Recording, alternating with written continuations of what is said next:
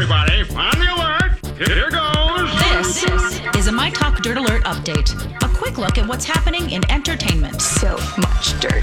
on My Talk. My Talk. Well, this is gonna be juicy. The actor Bug Hall from the 1994 Little Rascals movie was arrested for huffing cans of compressed air. He lives in Texas. Apparently, he's been doing a lot of it.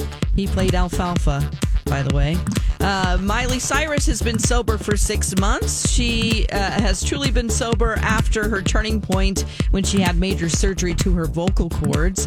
And uh, during that time, she took inventory of her life and how her genes play a role in her decisions. Uh, on a podcast, she said, I did a lot of family history, which had a lot of addiction and mental health challenges. So just going through that and asking, why am I the way that I am? I think therapy is great.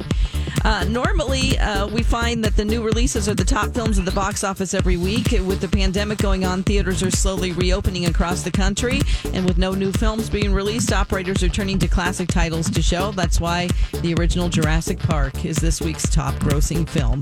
That's the latest dirt. You can find more on our app and mytalk1071.com.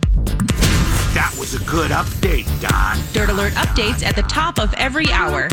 Plus, get extended Dirt Alerts at 820, 1220, and 520. Meet me back here in an hour.